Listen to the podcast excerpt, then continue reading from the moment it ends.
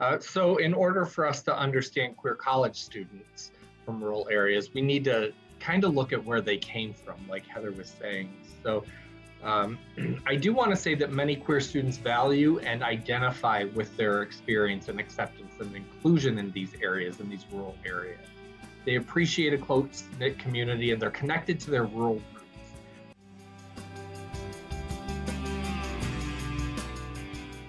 Hello and welcome to Student Affairs Now, the online learning community for student affairs educators. I am your host, Heather Shea. Today, we are exploring the experiences of queer students from rural areas with two scholars and two practitioners. Student Affairs Now is the premier podcast and learning community for thousands of us who work in, alongside, or adjacent to the field of higher education and student affairs. We hope you'll find these conversations make a contribution to the field and are restorative to the profession. We release new episodes every week on Wednesdays, Find us at studentaffairsnow.com on YouTube or anywhere you listen to podcasts. Today's episode is sponsored by Anthology. Learn more about their innovative data driven platforms to build and foster your campus student engagement experience. Learn more by visiting anthology.com/engage. This episode is also brought to you by Stylus. Visit styluspub.com and use promo code SA now for 30% off and free shipping. As I mentioned, I'm your host, Heather Shea. My pronouns are she, her, and hers, and I am broadcasting from East Lansing, Michigan on the campus of Michigan State University, where I serve as the Director of Women's Student Services and Interim Director of the Gender and Sexuality Campus Center. I am also an affiliate faculty member in the MSU Student Affairs Administration Master's Program.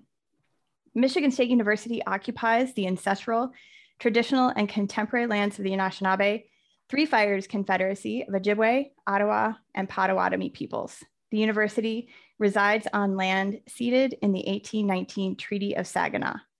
Let's get to our conversation, and I'll have each of you introduce yourselves and welcome to the podcast. Um, thank you so much for taking time out of your day to tell us a little bit about um, both your work and your scholarship and I'm going to start with Baker. If you could start by telling us a little bit about you, your current role, and maybe your pathway into the work that you do now. So, welcome. Thank you. Um, so, my name is Baker Rogers. Um, I'm an associate professor of sociology at Georgia Southern University. Um, my research focuses on gender and sexuality and specifically how it intersects with location. Um, most of my research is centered in the southeastern United States. Um, and also I like look at the differences between rural and urban um, experiences in specifically in regards to gender and sexuality. Um, yeah, so that's how I got into this. Uh, that was my research, and Kip reached out to me and asked me to work on this article with him, uh, this chapter we wrote together, and I'm very excited to be here to talk about it. Thanks so much for being here. I appreciate it. Uh, Julia, welcome to Student Affairs Now. Hi, thank you. Uh, my name is Julia Kelleher, use she, her pronouns. I'm the director of the LGBTQA office um, here in uh, the University of Idaho, here located in the northern part of Idaho in Moscow.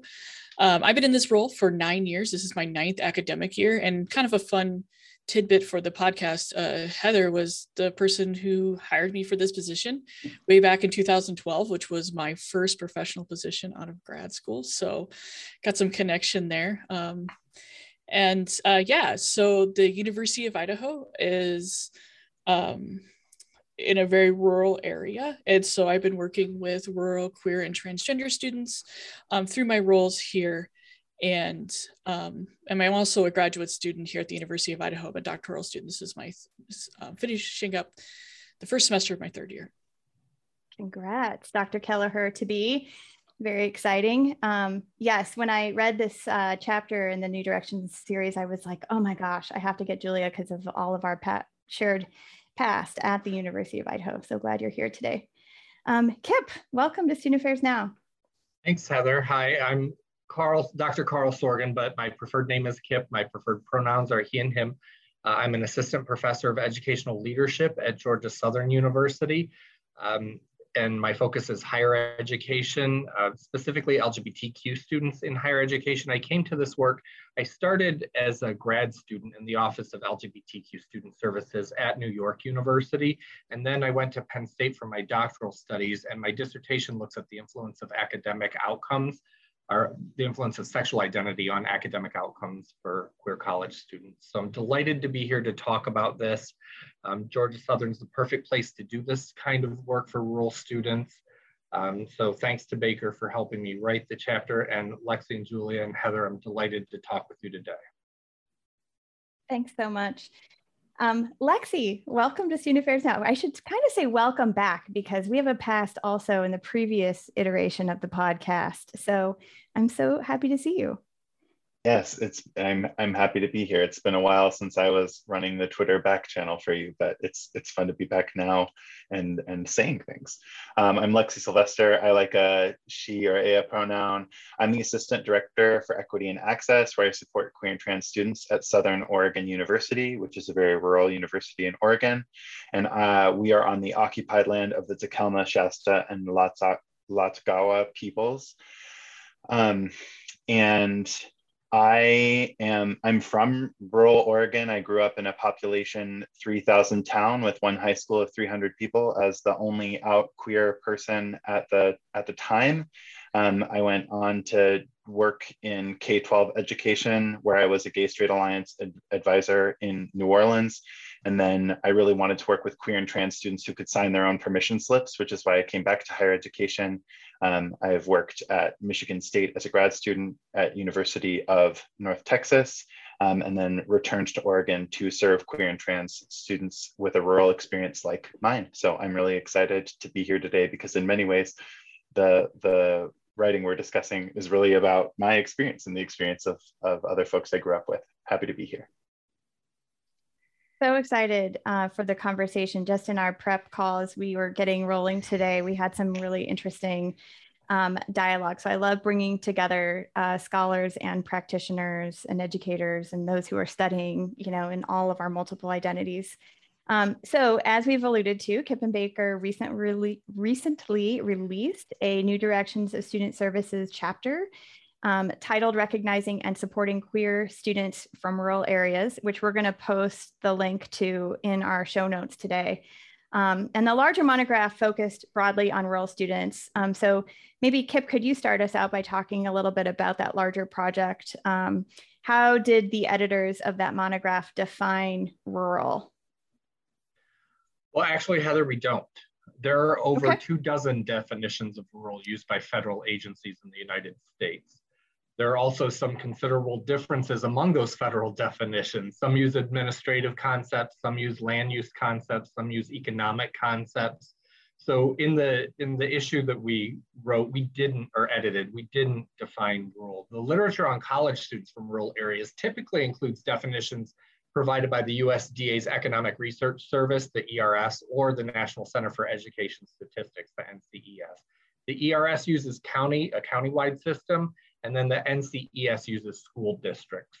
Um, and within those school districts, they're categorized as rural, town, suburban, and city districts.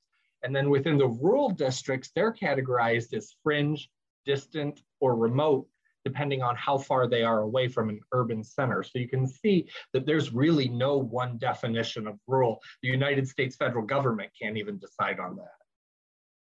That is fascinating. I, I, uh hadn't really thought about all the different ways that it could be constructed, right? My guess is that there's definitely a, a, a mindset or sociological component to this as well. Um, maybe you could talk a little bit about like why specifically this monograph um, came to be. Why, why explore rural college students in general? So the driver of this monograph was Dr. Elise Kane, who's a colleague of mine here in uh, in educational leadership at Georgia Southern, and she wanted to produce this uh, New Directions of Student Services, took the lead on it, asked me to co-edit, and also Dan Calhoun, who's in my program, co we co-edited it. Um, contacted some great scholars. The volume starts out with place-based identity as a model. So thinking about um, ident identity characteristics using location of where people grew up as a model for that. Then we talk about urban normativity in the university and how urban normativity influences the university and then the impact of advising on sense of belonging. So that kind of frames it. Then we get into specific identities. So social class, uh, and then African American students, Indigenous students, Latinx students, and then what Baker and I wrote, recognizing and supporting queer students. That's great. So Baker, maybe you could go into talking a little bit about kind of this concept of urban normativity, um, and then also what drew you into this topic of exploring the intersection of queer identities and rural identities. Um, like Lexi stated in their introduction, or her introduction, excuse me, um, she, she um, grew up in this experience, right? So, so did I. I grew up in rural South Carolina. I went to school, uh, undergrad in rural South Carolina. I went to grad school in rural Mississippi, been all over and now at Georgia Southern in rural Georgia. So I've been all over the Southeast in the rural areas. And so um, a lot of it was my interest in my own experiences and the experiences of others like me. And um, really also just getting the word out um, that queer people are here in the South, in the rural areas, because that goes back to your question of the urban normativity and metro normativity. Um, this idea that queer people always migrate to the cities and prefer to live in cities. Um, and I, that wasn't the my experience or the experience of others like me. So I wanted to really um, use my research to shine a light on people, queer people in all locations, um, and specifically because of the need for more resources that are ignored when we take this urban normative um, perspective of queer issues. Yeah, so talk a little bit about maybe you know some of the concerns if there is kind of this belief or or gap in the understanding of queer people living in rural areas. What are some of the concerns potentially that queer people in rural areas face yeah, I mean, queer people in rural areas face a lot of the same challenges, but then also additional challenges because of the lack of resources. Um, the this question of do queer people move to the city? I it, I, when I was thinking about this question before the podcast, I the only way I could answer it was like, yeah, some people do, some queer people do, some don't, just like cisgender and heterosexual people. Some move to the city, some don't. Um, when we were talking about earlier how you define rural um, we i usually define rural or southern in my research based on where respondents say is rural and southern because it's all about an experience right um, and some people prefer that experience to the urban life so um, i think um, research shows us that not all queer people move to the city. It's a very uh, white gay male perspective that's also very dated i think. Um, so queer people are everywhere and are thriving everywhere, and we need to um, make sure we're doing things to provide the extra resources needed in rural areas because sometimes you have to travel so far to get health care, um, to get um, just information and things. The internet has changed a lot for rural queer people, um, but you still have to travel a lot to get the resources we need. So we we have to bring light, shed light on these populations. So I'll open this up to other folks, other perceived concerns that, you know, potentially face queer people in rural areas or in your experiences. Well, in some of the research that I was studying, there's increased visibility because there are fewer queer people in rural areas. So they're more visible. There are fewer resources like Baker mentioned, and there's also less social support for queer people in rural areas. So those are some considerations. And also I found that queer people come out in rural areas at about the same rate as they do in urban environments or suburban environments, about 10%. So there's really no difference in how, how many people are coming out from a rural area versus a, a, an urban area.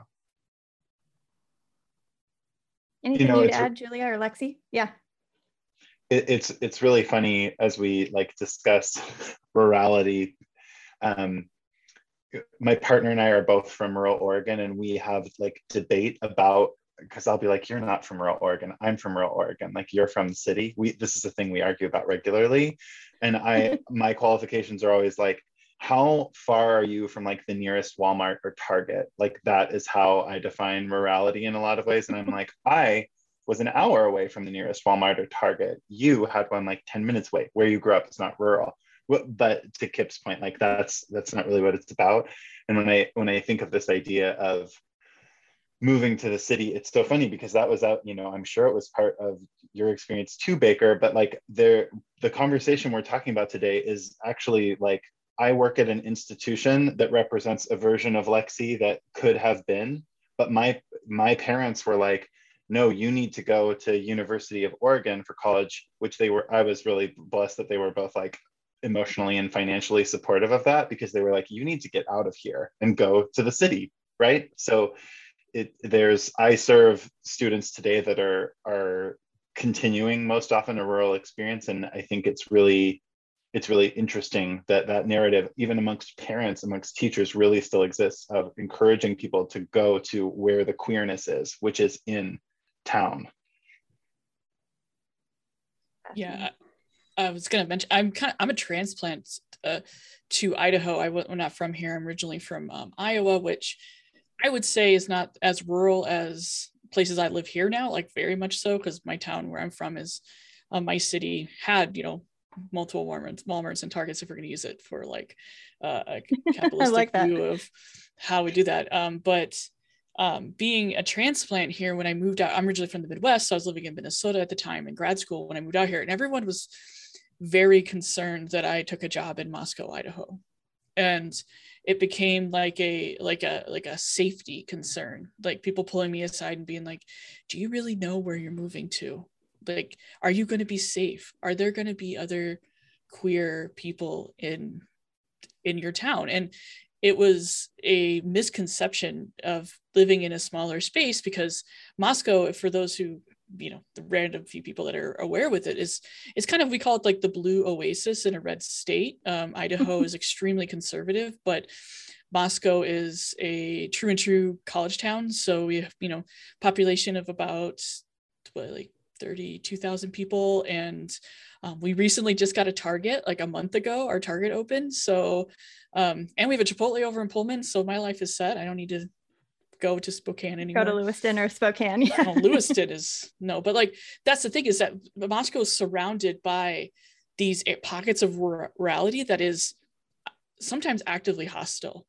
Mm-hmm. And so when students come from these areas, like Idaho is a very large state, and people don't realize the size of Idaho is primarily um, rural and honestly forest land, national forest land, and unused land, um, wildlife land. So when you're coming from these little tiny towns, like even Lewiston, which is you know 45,000 people, about 45 minutes south of here.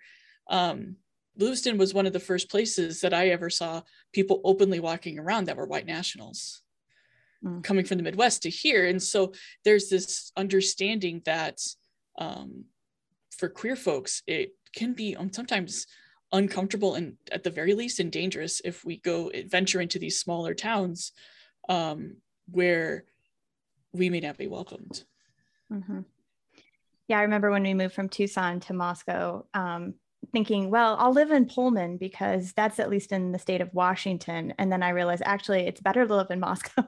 it's like a really great, cool little blue dot, as you said. Um, I am um, curious. If, can I add? Yeah, go ahead. Oh, sorry. Sure. Sorry, I was just going to say, I think it's interesting too, though. Um, being from a rural area, like my family would have been more worried about me if I move to an urban area because they're scared of urban crime, right? And also the mm-hmm. racism mixed in what that means.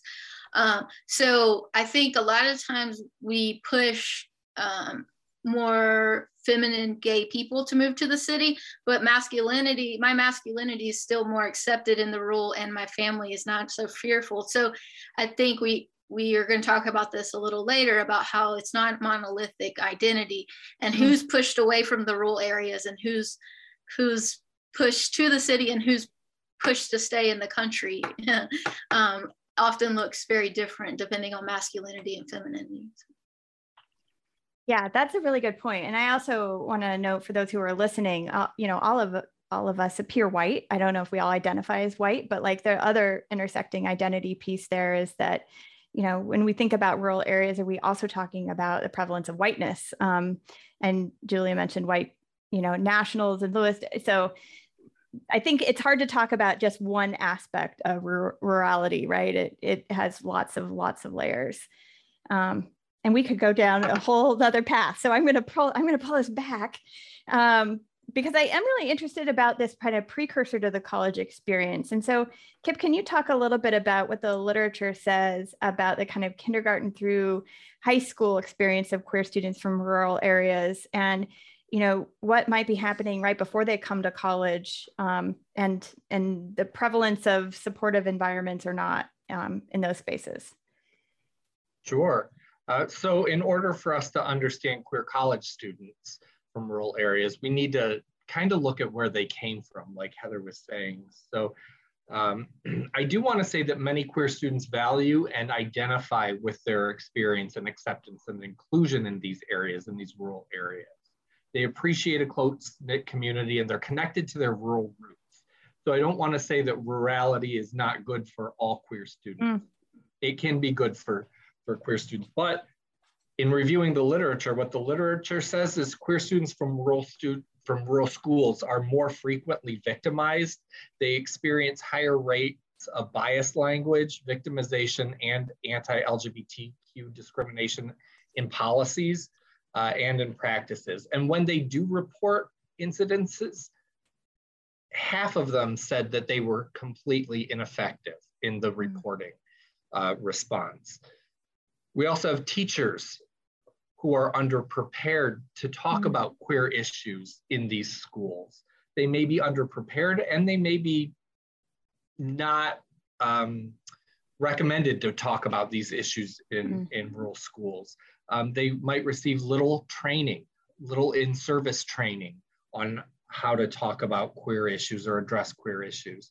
Um, for social support, we know that queer students in rural areas more frequently utilize GSAs, gay straight alliances. So they're looking for social support. However, only half of the institutions or half of the school districts offer a gay straight alliance compared with suburban or urban schools. So there are fewer gay straight alliances, but yet the students use them even more.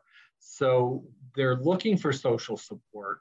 Um, but I, I, do want to mention that a lot of students thrive in, a lot of queer students thrive in rural areas, um, but a lot of them move too. Can I give a, sh a shameless plug here for my um, me and another sociology and a K through 12 educator um, just wrote a textbook called Gender and Sexuality in the Classroom, an Educator's Guide. Um, going to be released within the next year with Routledge Eye on Education series. And I, as a sociologist, was a, I was very surprised and very disappointed to find that there are no textbooks like this for teacher training. Um, there were some other books about education, gender, and sexuality that came out in the last few years, but not a single textbook for teaching this to K through 12 educators. Um, so we wrote the textbook, and um, I hope that educators will um, use it as I mean, it's just a starting point of like, this is what it is, and this is how to be empathetic and listen to our students so that they have better experiences whether wherever they are um, and i think it's vital that all k through 12 educators get some of that training, at least a class of something. I I um so are there any other folks who have been in the classroom who have done K-12 teaching on the call? It's just me. I I have to admit when I re read the portion of the of the chapter that discusses teacher preparation, I felt a little defensive. I get very defensive of teachers as a former teacher and the child of two public school teachers. Um, because I think so, and and it, it is a good point, right? My defensiveness is my issue, not the author's.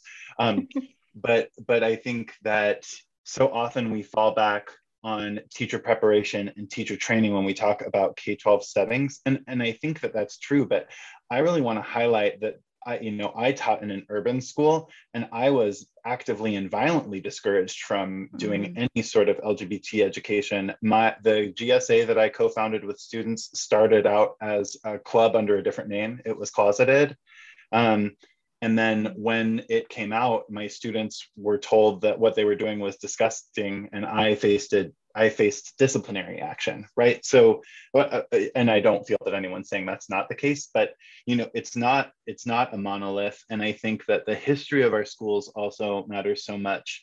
Um, when we when we think about that K-12 experience, and there there are certainly trends, but I I always worry about underscoring teacher preparation um, because I, in some ways, I think there's no training, you know, and, and I just conducted training for for an entire district that's going through, they recently fired two uh, administrators um, who were promoting, you know, we're seeing right now nationally a lot of movement on discouraging LGBT education in K 12 settings. Um, and these folks were part of that movement. You can check it out. It's really wild. I, I, can't remember the name. I'll, I'll look it up and you, you can check out their website. But they, they were they were fired. They were terminated for their work. Mm. Um, I offer I did training for that whole district, a really rural district, um, and then um, those teachers were actually just reinstated, and there was a school walkout and protest last night about their reinstatement. And so the, there's in this really rural place. And so, and so I think there are so many factors that go into this beyond teacher uh, preparation. It's about school board makeup. It's about so so many things, which I think you all are acknowledging as well. I'm just defensive of teachers. it's okay, Lexi.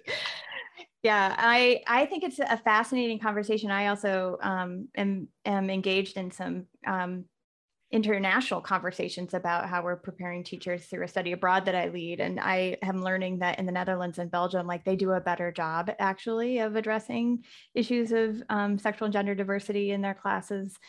Um, we pretend like it doesn't exist here, I think sometimes. Um, so I'm glad to hear that there's a textbook.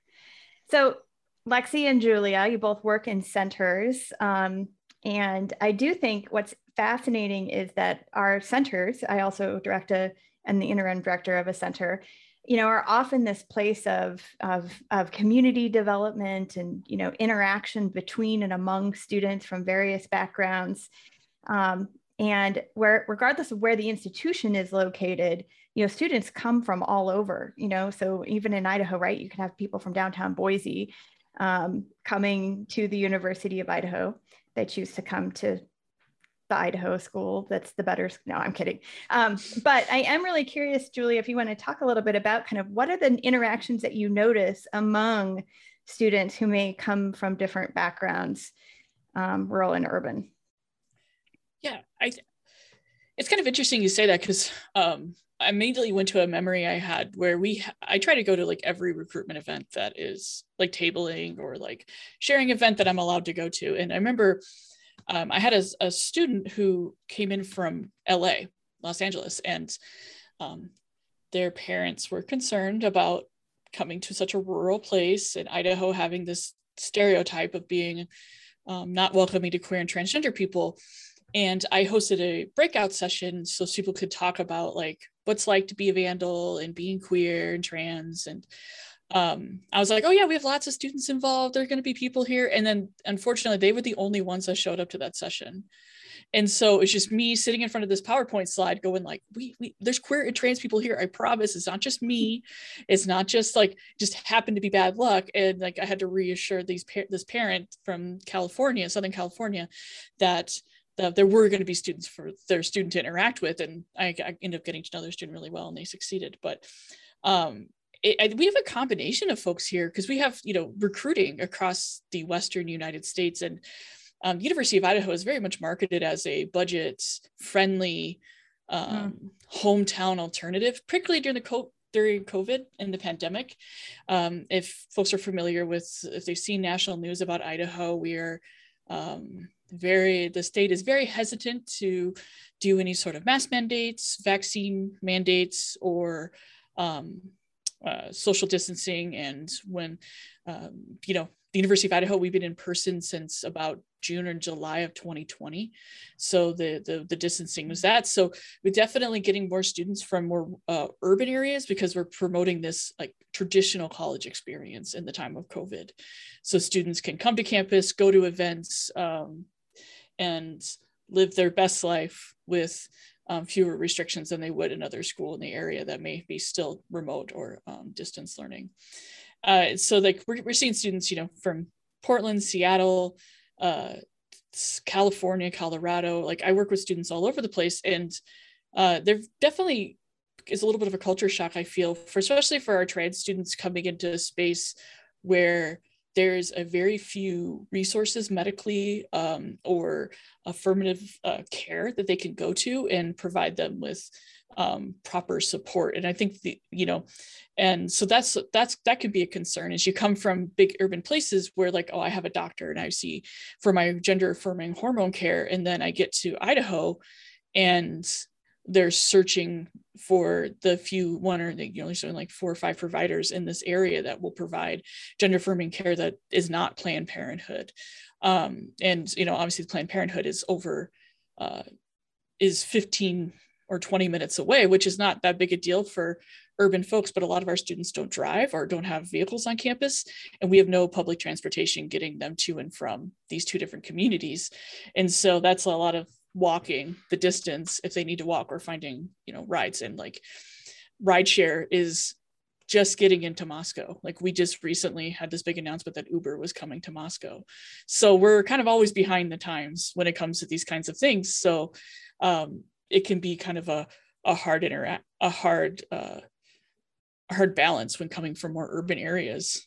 But um, when it comes to like student interactions, I don't really see any big difference. The students come to campus and they succeed, and I think uh, a lot of our students are from Southern Idaho. That's where the primary bulk of our student population comes from, and so they've kind of sometimes they have very similar experiences and the students who are local to Moscow are usually the, the minority in that. Lexi, what about you? Talk a little bit about the specific gaps you see on your campus. Um, yeah. Absolutely. You know, I, I think so.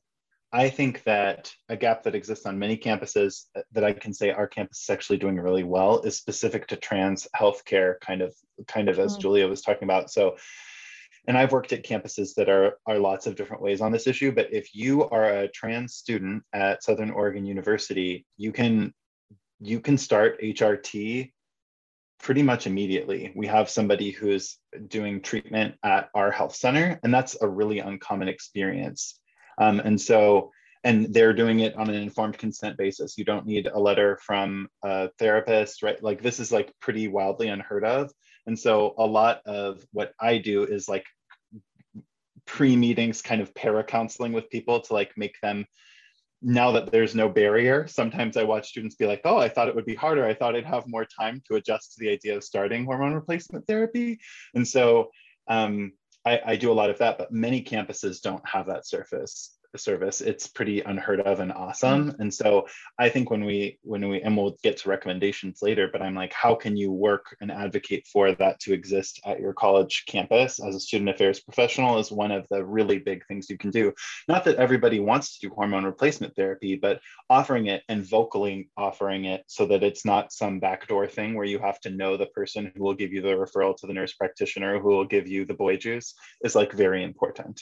Um, I also think that one one big gap that I see is we have a lot of trans students who are looking for these very direct services that um, in student affairs we don't always want to con- connect them to exactly. Like I think in student affairs, one of the things that annoys me the most that I fall into and other people fall into is what I call fake resourcing, which is where mm. I give you a list of links so that you can figure it out yourself.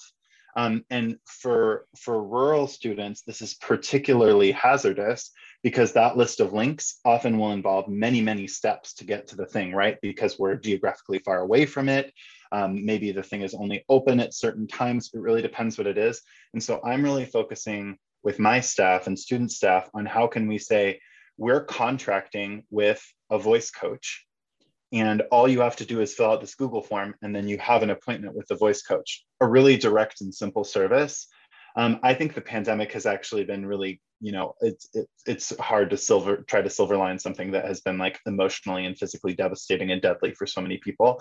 I think that for trans healthcare, the huge array of options that have popped up for telehealth are such mm. game And I think for rural campuses, really focusing on, yeah, you can be a rural queer and trans person, and a lot of those resources still exist in the city, but now we have all these ways to link you to them, and it can just happen for you. I mean, mm. that that didn't. I'm seeing a doctor from my hormone replacement therapy who's based in Portland, which everybody thinks all of Oregon is Portland. It's not. Most of Oregon votes red by county in presidential elections. Actually, it's just a few really big places that vote blue, just like everywhere else. It was wild. My mm-hmm. parents, when I moved to Texas, were like, "You're moving to Texas," similar to I think somebody else said this on the call. You're moving to Texas. Oh my God! And I actually experienced a lot more bias and discrimination here in rural Oregon than I ever did in the greater Dallas area.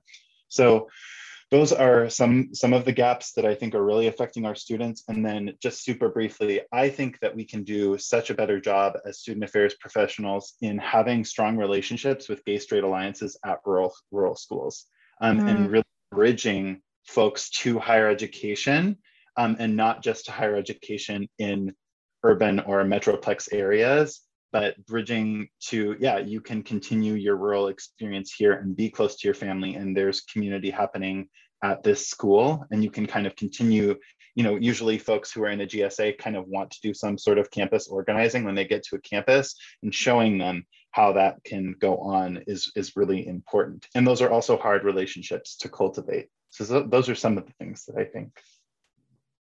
That's great. Other other comments or thoughts about um, gaps or differences between students? Baker or Kip? Okay. Well, I think identifying students from rural areas is a challenge in and of itself. Um, it's not something that they wear on their sleeve generally, unless they identify to you. Mm. You don't really know whether or not the students are from a rural area. Yeah, that's a good, that's a really good point. Yeah. Um, I wanted to um, also jump, I think we kind of have alluded to the ways in which the pandemic has affected um, our engagement with students in general, but I am curious um, if we have some examples or stories of, and, and Julius may, may or may not apply to you and your campus experience since um, Idaho is spared the, the, the pandemic all around. Um, but Lexi, maybe you could talk a little bit about how remote learning affected or the stories that you've heard about how um, being at home potentially um, affected the queer and trans students on your campus. Absolutely. You know, it it's challenging when home environments are not supportive of queer and trans students, both in K-12 education and in higher education. Um, and we absolutely saw that. I, I don't think that I'm alone in having really kind of fostered communities on Discord. If you're not aware mm. of Discord, yep. it's um, sort of it's a social media platform, but you kind of it's more curated in that you're not broadcasting to the whole world and anyone can add you. You make things called servers that people then can join. It's sort of similar and from the same makers of Slack, maybe if you've used that from work. And in a Discord server, you can have different thematic channels and kind of get organized and hang out with people. There are video rooms. And I saw students really leaning on those heavily. And I think queer and trans students actually for a long time, and I've done some work in scholarship about this in the past, have leaned on digital communities. And I think that the pandemic really made folks double down because that was kind of the option, especially on campuses that closed, um, which ours did for much of the pandemic. So I think an increased emphasis on online communities. I think we've seen more opportunities for trans healthcare. We've also seen a lot of isolation. You know, one of the things that you may not know you can do as a student affairs professional that I've done many times, especially during the pandemic, is to help students pursue dependency overrides so that they can be financially separated from their parents who may be using the threat of uh, not supporting tuition for a student as a way to make them not come out is a really common mm-hmm. tactic that I see. I, you know, I have I have conversations with students about that. I would say at least monthly, and and so shepherding a student through that dependency override is something I've done a lot in the pandemic so that their parents don't have that way to manipulate them because they're eligible for more aid. Are they taking on more loans? Yes. Are they less suicidal? Also, yes.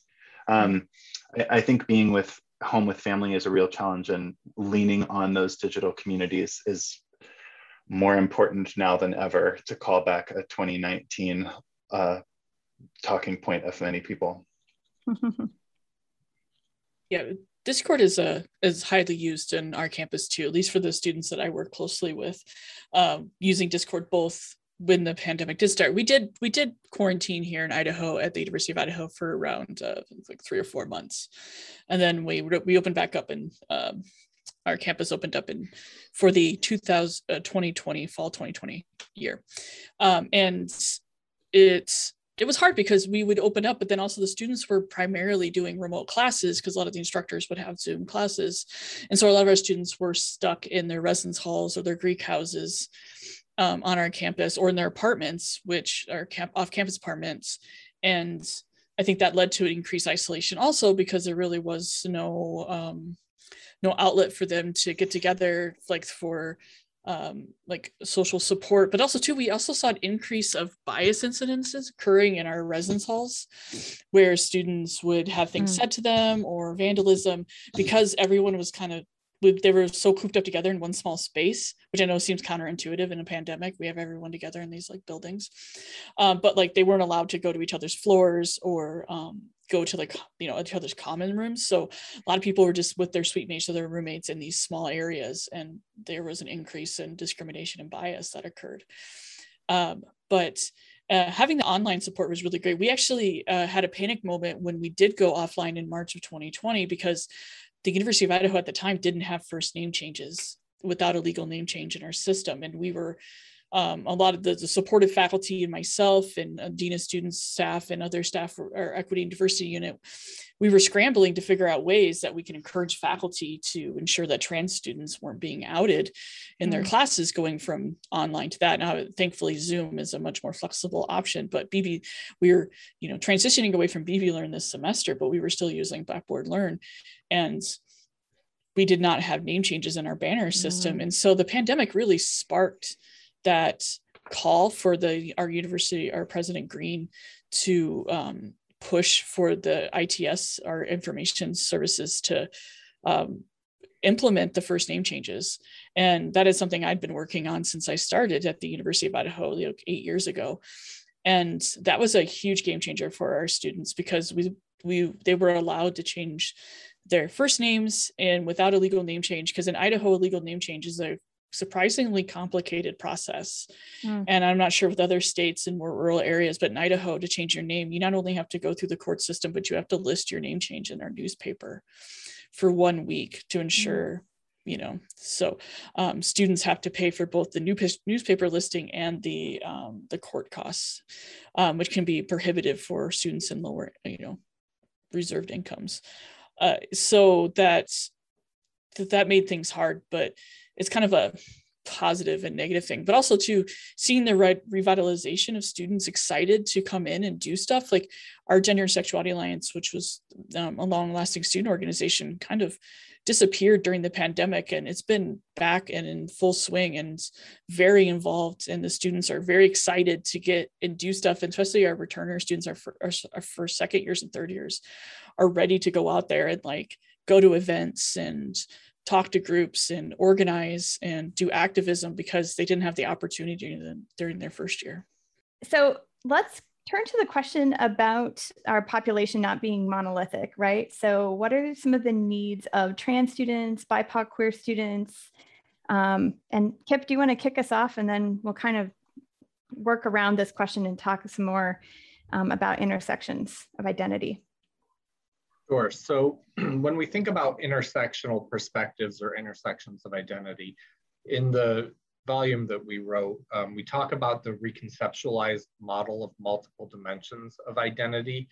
So people have a lot of different identities that they bring to the table that are part of their that's part of their core, their nucleus of being.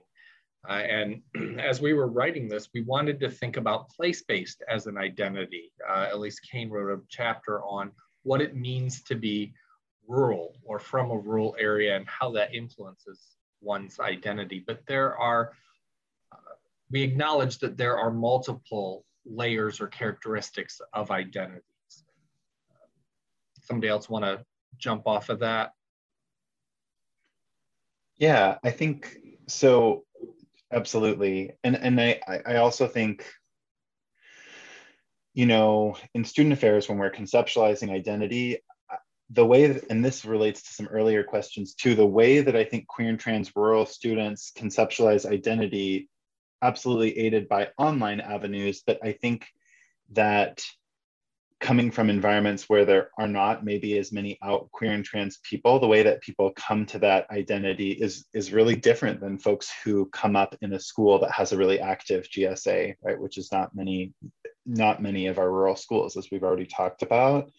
Um, and so i i think in addressing the not a monolith part i think that what we really need to be doing as student affairs professionals is really listening and not pro- projecting w- where we think mm. somebody should go. And, and, this relates a lot to the chapter in not assuming that people will move to urban areas and assuming that the place that they come from matters. When I came to educate higher education for example it was the first time that i heard many people like describing themselves and talking about our communities as queer and it was a different time and that was like an emerging idea at that time. It's been a few years since i was an undergrad but that that was a really big shock for me. And i still see that with queer and trans students who are coming to southern oregon university. They haven't heard queer be used in a positive way very much just to name mm-hmm. one thing right? And so i think checking what can be an assumption. A lot of times, student affairs professionals, we want to know the right way to say it. A lot of times in queer and trans trainings, I'll say, This isn't say it right class, because even though queer and trans is how I talk about our communities in general, there are people for whom that's a big shock. And this is one really specific example. Um, but I, I think that people are coming from a width and breadth of experience, and we need to really challenge ourselves to take a breath and actually listen to what they're saying instead of assuming that we know that what they need to do is move to Eugene or move to Portland in order to be happy. Um, and I also think that like acknowledging our limitations and being really ready to, you know, I have, for example, a, a number of uh, trans folks of color at SOU who are student veterans. And they're student veterans because that helped them go to school and because they saw a way to get some trans affirming healthcare they wouldn't otherwise afford. And they want to talk to folks, trans folks of color and trans veterans of color. And so, how can you flex your network to set up those connections so that folks can talk to somebody like them and, and and of shared experience i think is so pivotal especially in our rural areas where they maybe have they didn't even conceptualize there were other people like that. There absolutely are right? Yeah. and i think uh oh sorry i thought i had my um i think that uh too it's it's it's hard when you look at the demographics of a lot of our rural institutions. Like i'm not quite sure how big uh, southern oregon is um, but here at the University of Idaho, we're about like 11,000 students. And then we're obviously that's that's not just our on this is much lower for our on-campus campus residential students here in Moscow. We have centers in Coeur d'Alene, Boise, Idaho Falls, Twin Falls, um, you know, our extension offices, and also then our dual credit um, students. So our like high school students who are um, and our independent study students from all over the state here. Um, but like looking at the populations, uh, so my office, the LGBTQA office, we're part of the equity and diversity unit. And we're, we're, we're pretty revolutionary here in Idaho when it comes to how this structure is made because we wanted to make sure that we had the best setup we could for our identity based offices um, due to the fact that there is such small student population numbers already there. We're actually in the process right now of hiring a the first director for our brand new Black Student Cultural Center, which uh, is um, not even created yet. They have they have uh, they have a location and they have a need, but we're still in the process of hiring a new mm-hmm. director, which will join my team um, to provide that support but are you know i'm not going to give exact numbers because i don't want to be wrong and then my colleagues are like that's wrong.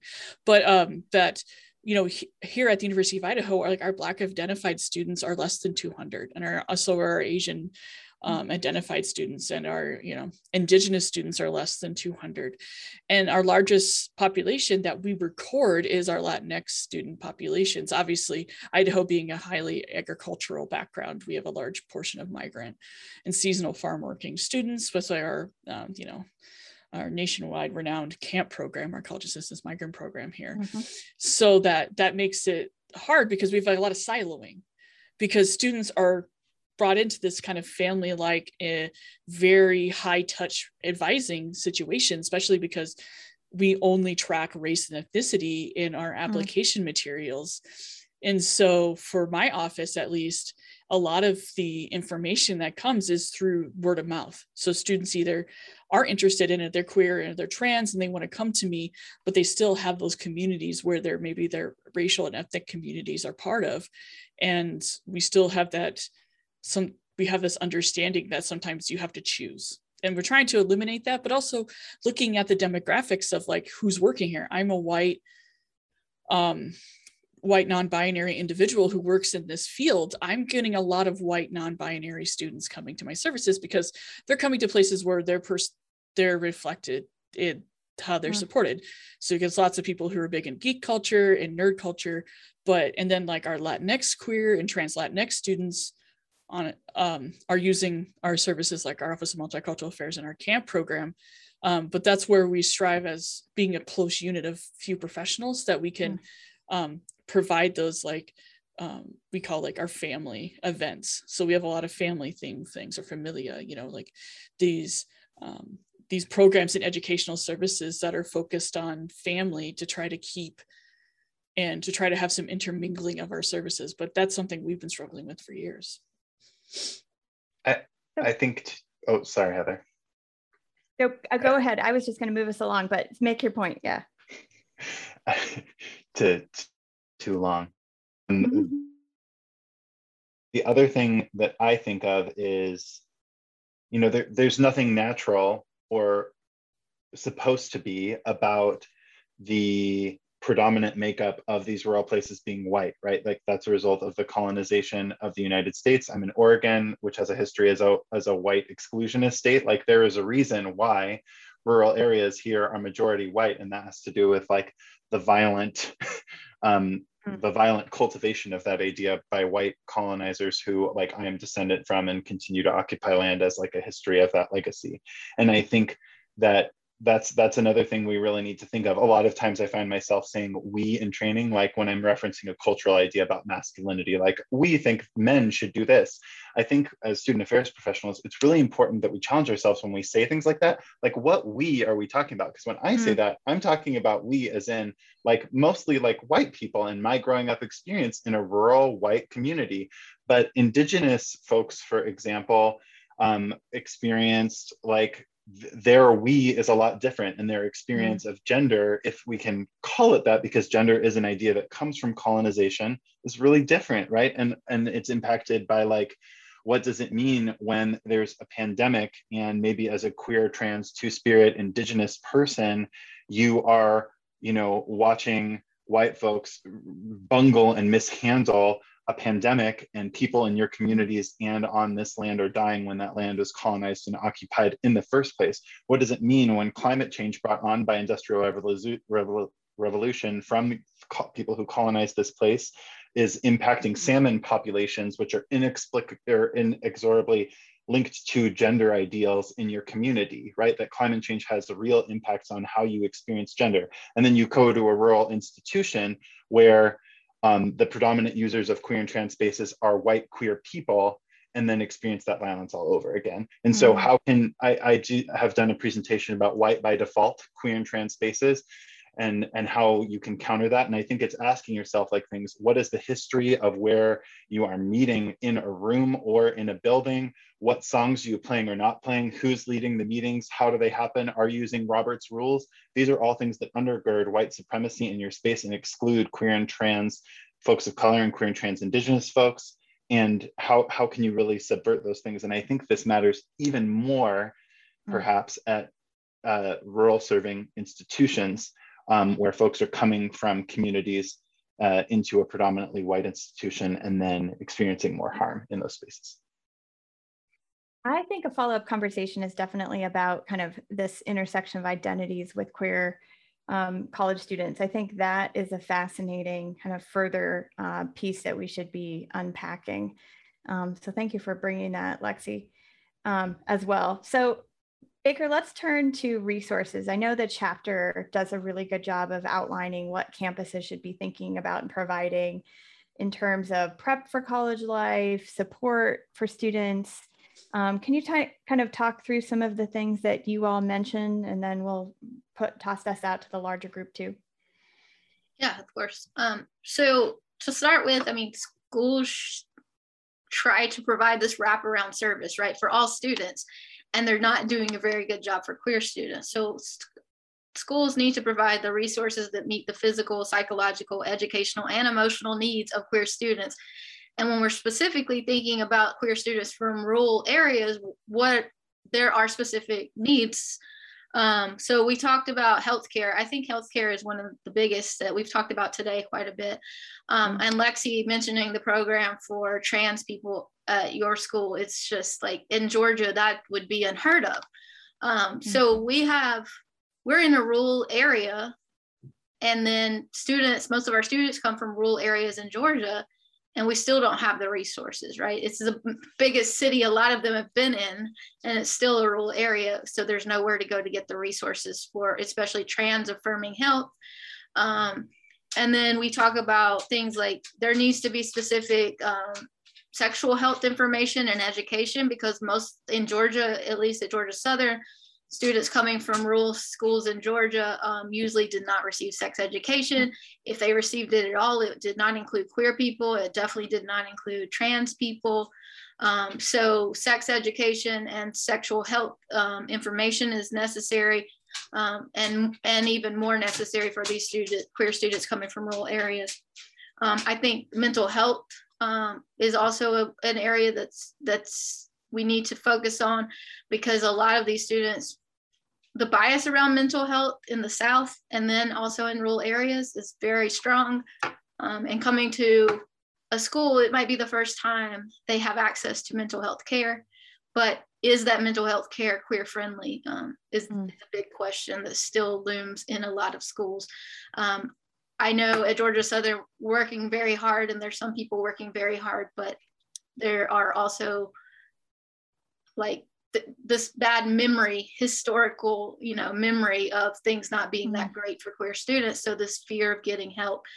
Um, so i think that. And then the other issue i'll talk about just briefly that i think we bring up that a lot of the research hasn't talked about a lot is what do we do about students returning home? Whether that be for the summer or whether that be on, fake, on christmas break or whether that be um, you know after they graduate if they want to return home some place some students don't have safe places to return to um, we've talked about on campus opening up dorm rooms over holidays and things but nothing has actually happened mm. for, for, queer students to stay um, because there's this fear like there's a lot of students that have problems at home but this we also know this is very specific um, homelessness of queer youth and, and queer youth being kicked out of their home um, is very specific, especially from these more conservative rural areas.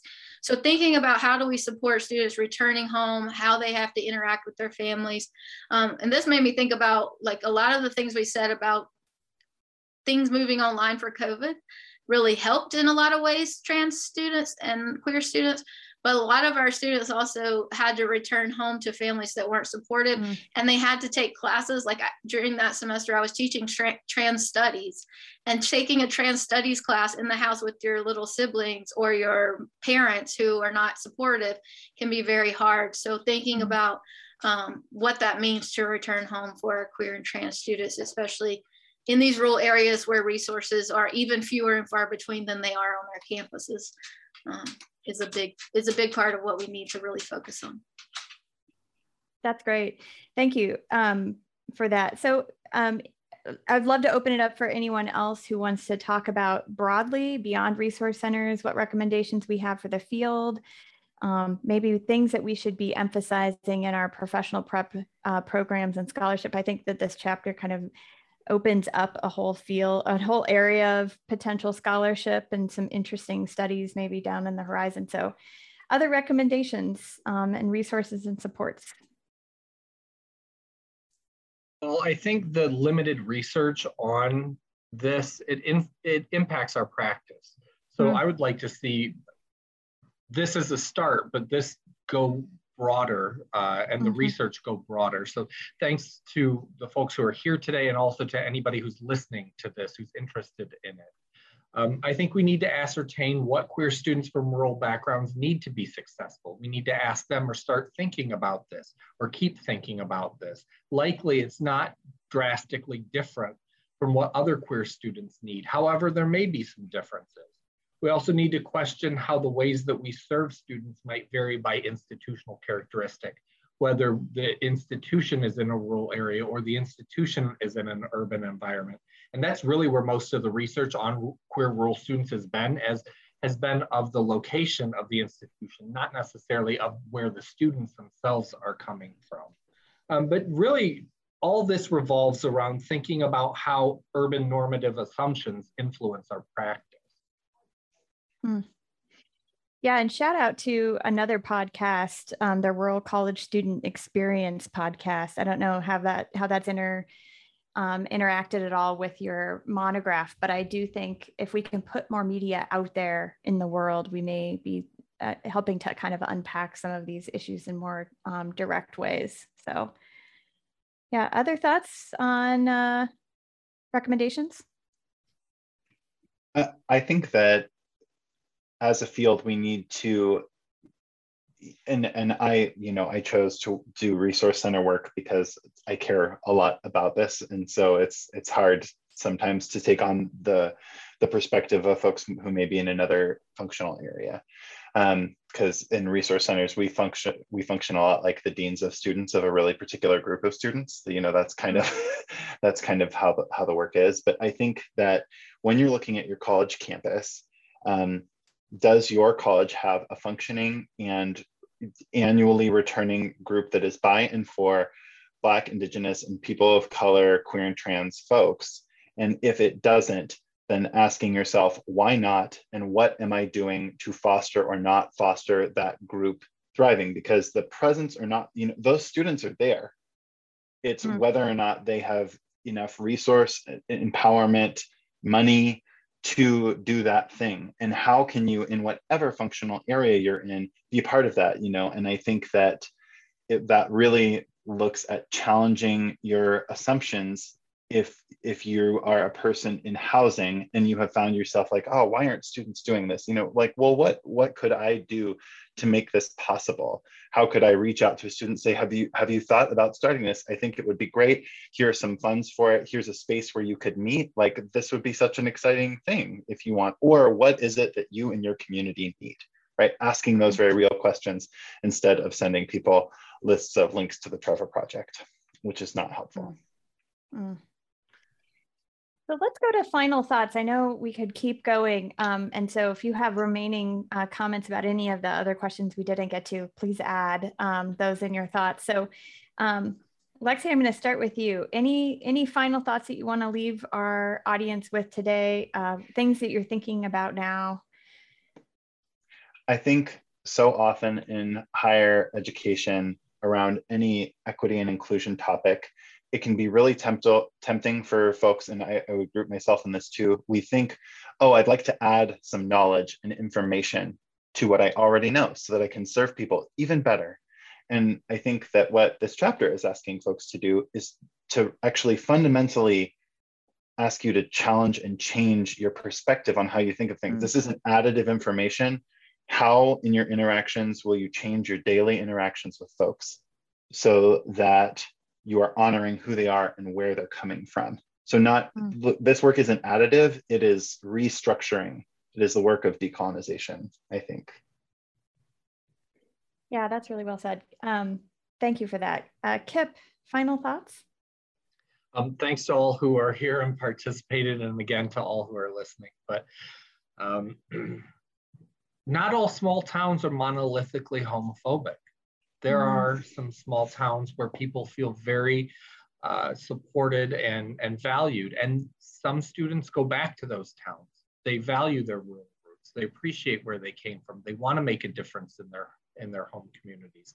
At a college or university, um, supporting queer students from rural areas is something that's just being started to, to being looked at. And so I'm excited to see what goes farther from here. Um, so thanks to everybody who's thinking about this. It's important and well needed. Julia, final thoughts? Yeah, I think um, uh, personally and uh, scholarly with my work in graduate school, I'm really looking at now is moving away from looking at queer rural students in like a deficit model viewpoint where like oh poor them they live in the middle of nowhere like this their state doesn't have laws that protect them all these different things and looking at them the students as whole beings.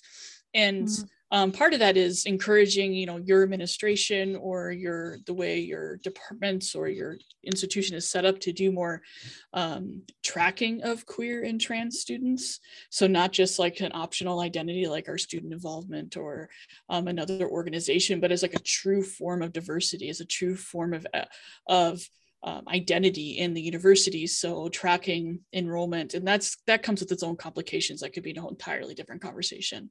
But um, that's something we really strive to do here at the university of idaho is tracking the retention we're tracking the the students success so we can ensure that we're doing the best we can and providing that holistic support through advising um, and high touch advising. So not just like once a year you talk to me or once a semester we talk every month every week. Um, but also too understanding that there is multiple identities as part of that. Um, thinking of like neurotypes. Um, students who now are coming into higher education universities are needing to scramble to set up for students who are on the autism spectrum or have adhd or have all different types of neuro um, the neurodiversity within these universities. And so we're not only doing that, we're also seeing um, that these students are coming out and they're being out and they're providing support. And so it's understanding the students as whole beings. Great, thank you. I appreciate that too. Baker, final thought from you. Yeah, this what I was thinking kind of goes right along with what Julia said. Um, I think we all of us um, have to continue to educate ourselves and educate others on these issues because things are changing so fast. And I think that equality is not something, or equity, even better, obviously, was not something we're ever going to attain because intersectionality is so complex um, and we're just now starting to talk about like BIPOC queer people, rural queer people, right? There, there's so many other things we haven't even really started talking about is very few people are talking about the intersections of queerness and ability, like Julia mentioned. Mm. Um, I just think that it's something that we're all going to have to continue to be educating ourselves on and continue to think about these different intersections, whether it's place, whether it's ability, whether it's race, whatever that is, um, taking an intersectional perspective to make sure we're meeting all of our students' needs. And and like I said, I don't know that that's something we ever arrive at, but that's something we should hopefully all be striving towards. So wonderful. Well, I am so grateful to all of you for your time. I thank you to Kip and Baker for writing this piece that sparked um, this conversation. And, and Julia and Lexi, I am so grateful um, for you all um, and sharing your experiences both individually as well as professionally. Um, so thank you for, for contributing to this episode. Um, also, just a huge heartfelt appreciation to the dedicated behind the scenes work of our production assistant, Nat Ambrosi. Uh, thanks for making us look and sound and, and uh, read really, really well with our transcript and everything. Um, if you're listening today and not already receiving our weekly newsletter, please visit our website um, and add yourself. Uh, you can then also check out our archives while you're there.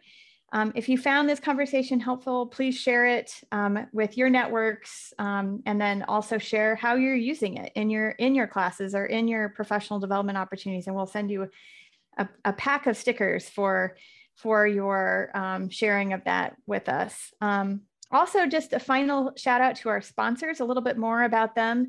Um, this episode was sponsored by Anthology. Transform your student experience and advance co curricular learning with Anthology Engage. With this technology platform, you are able to easily manage student organizations, efficiently plan events, and truly understand student involvement to continuously improve your engagement efforts at your institution. Learn more by visiting anthology.com slash engage. And finally, Stylus is also proud to be a sponsor of the podcast. Browse their student affairs, diversity, and professional development titles at styluspub.com. Use the promo code SA Now for 30% off all books plus free shipping. And you can find Stylus on Facebook, YouTube, Instagram, LinkedIn, Twitter at Stylus Pub. Um, if you go to our website, you can click on sponsors and learn more about each of them. Again, I'm Heather Shea. Thanks to our listeners and everyone who's watching and listening today. Make it count, everyone.